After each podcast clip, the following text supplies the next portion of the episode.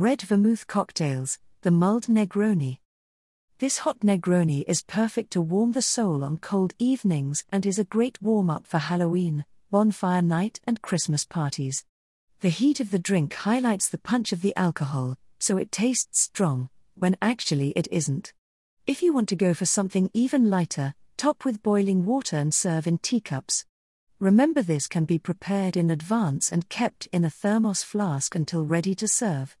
Ingredients: serve six.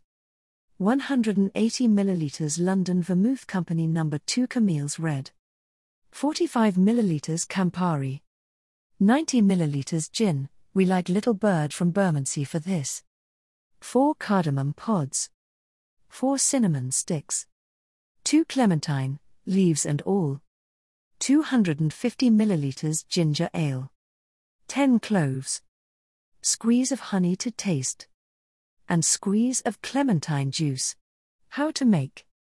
Add the cloves, cardamom, cinnamon and the rind of one of the clementines to a hot dry pan, then toast for a few minutes to get a bit of a char and to start releasing some of the oils and flavor.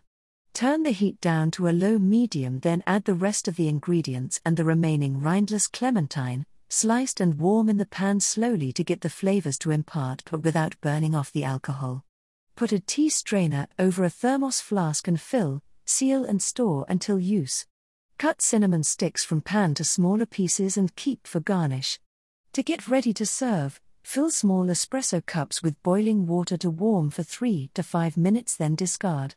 As guests arrive, pour in warm espresso cups and garnish with a slice of clementine and sliced cinnamon stick. Riffs on this cocktail.